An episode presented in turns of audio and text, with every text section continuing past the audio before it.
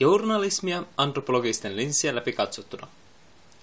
Kirjoittanut Niina Ahola ja Soni Slainen. Maaliskuun journalismiteemaa varten antropologin työelämän toimitus haastatteli kahta alan ammattilaista, Helsingin Sanomien ulkomaan toimittaja Jukka Huuskoa sekä toimittaja ja tietokirjailija Johanna Pohjolaa. Taustaltaan he ovat molemmat antropologian maistereita Helsingin yliopistosta. Huusko on toimittajan työssään erikoistunut Lähi-Itään, kun taas Pohjola on tullut laajemmalle yleisölle tunnetuksi etenkin Etelä-Amerikkaa käsittelevistä jutuistaan sekä etelä-amerikkalaisesta teejuoma Mateesta kertovasta tietokirjastaan. Huusko ja Pohjola kertovat, mistä kiinnostus journalismia kohtaan alkoi ja miten he itse kokevat antropologin taustan vaikuttavan työhönsä. Jukka Huuskolle ammatillinen polku alkoi hahmottua opintojen loppua kohden. Vaikka hän opintojensa alussa piti journalismia joksenkin pinnallisena akateemisen syväluotaavan tiedon rinnalla, oli kirjoittaminen kuitenkin tuntunut hänestä luontevalta jo julkio-aikana. Ja vaikka Huuskon toimittajan ura käynnisti Kainuun Sanomien kesätyöpestin lisäksi ennen kaikkea huoli valmistumisen jälkeisestä leivän saannista, hän koki antropologian voivan tuoda journalistin työhön jotain syvällistä sekä analyyttistä.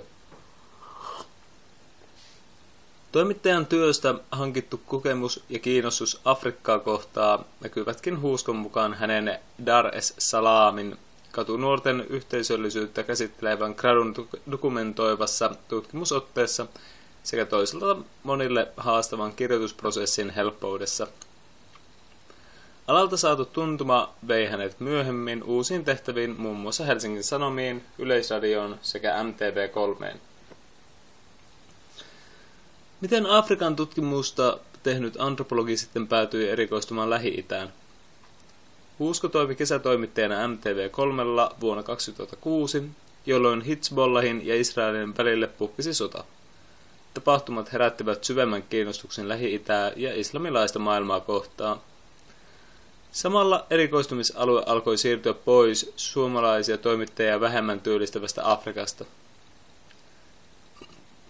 Kun arabikevään kansannousut puhkesivat 2011, Huusko oli jo tehnyt useita uutis- ja reportaasimatkoja Lähi-idän maihin.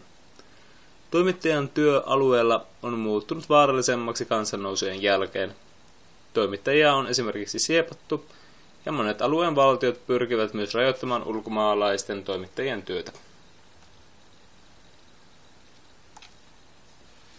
Antropologin koulutus on Huuskon mukaan auttanut kohtamaan islamilaista maailmaa ja uskontoa.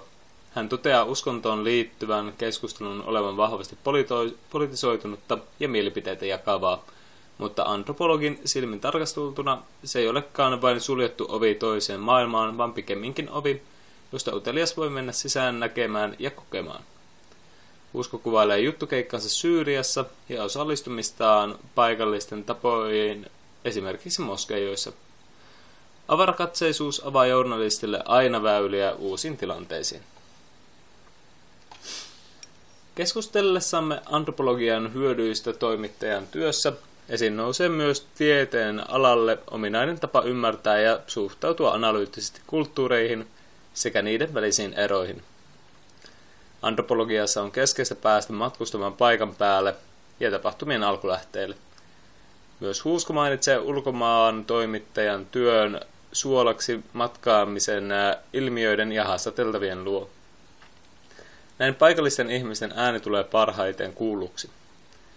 Toisin kuin antropologit, journalistit eivät viipy kentällä vuosia syventyen paikalliseen kulttuuriin, mutta vaikka suuri osa työstä tehdään kauempaa käsin, tarjoaa antropologia hyödyllisiä metodeja eri asioiden objektiivisen tarkasteluun, myös tutkivaan journalismiin.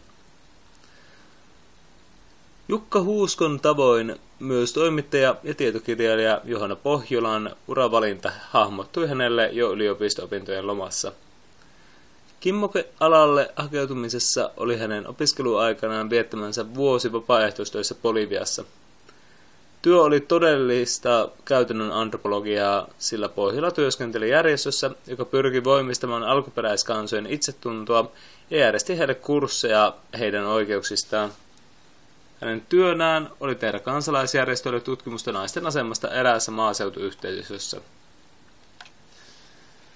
Pohjola kertookin vapaaehtoistöissä saamansa opin ollen kullan arvoista, ikään kuin hän olisi saanut uudet linssit, joiden kautta tarkastella maailmaa. Ymmärsin koko maailman järjestelmää laajemmin, kun olin saanut nähdä elämää vuorisossa asuvan bolivialaisen näkökulmasta. Vaikutun kohtaamastani kauneudesta ja viisaudesta, ja minulle tuli syvä tarve raportoida Euroopan ulkopuolisesta maailmasta. Boliviassa saadut kokemukset kiteyttivät Pohjolan ammatinvalinnaksi toimittajan työn. Palattua takaisin Suomeen, hänestä tuntui tuskalliselta seurata TV-uutisia, miten kapeasti ja Eurooppa-keskeisesti vinkkelistä asioista kerrottiin. Viimeistään silloin hän kertoo sisällään syttyneen innon osallistua itsekin journalismin tekemiseen avartaakseen sekä omaansa että yleisön maailmankuvaa. Journalistina Johanna Pohjola on toiminut vuodesta 2005 ja urallaan hän on työskennellyt lukuisissa lehdissä, kuten Helsingin Sanomissa, Journalistissa ja Turun Sanomissa. Lisäksi Pohjola on kirjoittanut antropologiaan gradunsa pohjalta tietokirjan Mate, Etelä-Amerikan voimajuoma vuonna 2013, joka käsittelee teejuomaa yleistajuisesti ja laaja-alaisesti. Tällä hetkellä hän työskentelee freelance-toimittajana ja tietokirjailijana nauttien työkuvan tuomasta vapaudesta. Pohjola näkee antropologin ja toimittajan työssä paljon yhteneväisyyksiä, kuten metodien samankaltaisuudet.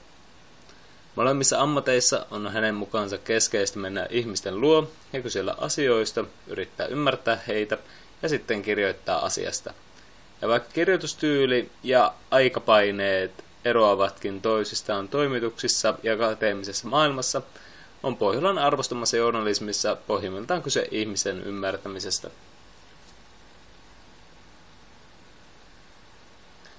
Antropologian suurimmaksi vaikutteeksi työssään Pohjola pitää pyrkimysten olla tuomitsematta tai arvottamatta ihmisiä ja asioita. Hän pyrkii pikemminkin ymmärtämään niitä. Hänestä onkin tärkeää muistaa, että ihmiset ovat kaikkialla samanlaisia, vain perustunteiden ja tarpeiden sisältö ja kohteet lähinnä vaihtelevat. Jos maailma nähdään vain omien kulttuuristen arvojen läpi, muista ihmisistä välittyy pohjan mukaan helposti uhkaava, puutteellinen tai alempiarvoinen kuva. Tämä näkyy esimerkiksi Pohjolan työssään käyttämissä ilmaisuissa. Hän pyrkii välttämään sanoja kuten köyhä tai kurja kuvatessaan ihmisten olosuhteita, sillä hän kertoo kohdanneensa niin kutsutuissa köyhissä maissa suunnatonta elämää, värien, musiikin ja kulttuurien rikkautta. Hän myös korostaa, että vain ihmiset itse voivat määritellä, onko heidän elämänsä kurjaa. Ja vaikka kulttuuriherkkä puolueeton ja ennakkoasenteeltaan neutraali journalismi onnistuu muitakin kuin antropologeilta, on Pohjolan mukaan antropologeille siihen luontaiset valmiudet koulutuksensa kautta. Eniten pohjalla pitääkin antropologiassa ajatuksesta, ettei ole parempia tai huonompia tapoja olla ihminen, sillä onhan ihmisen syvin olemus kaikkialla jaettu. Hän onkin vakuuttunut, että antropologisesta näkökulmasta tehdyllä journalismilla on voima kylvää pelon, vihan ja epäluulojen sijaan pikemminkin myötätuntoa. Pohjolalle yksi journalismin tärkeimmistä tehtävistä on tehdä maailmaa ymmärrettäväksi, ja siihen hän katsoo huuskon tavoin antropologeilla olevan alalle huimasti annettavaa. Niina Ahola ja Sonislaine ovat sosiaali- ja kulttuuriantropologian opiskelijoita Helsingin yliopistolla ja kuuluvat antropologin työelämäosion toimitukseen. Lukijana toimi Veikko Lindholm.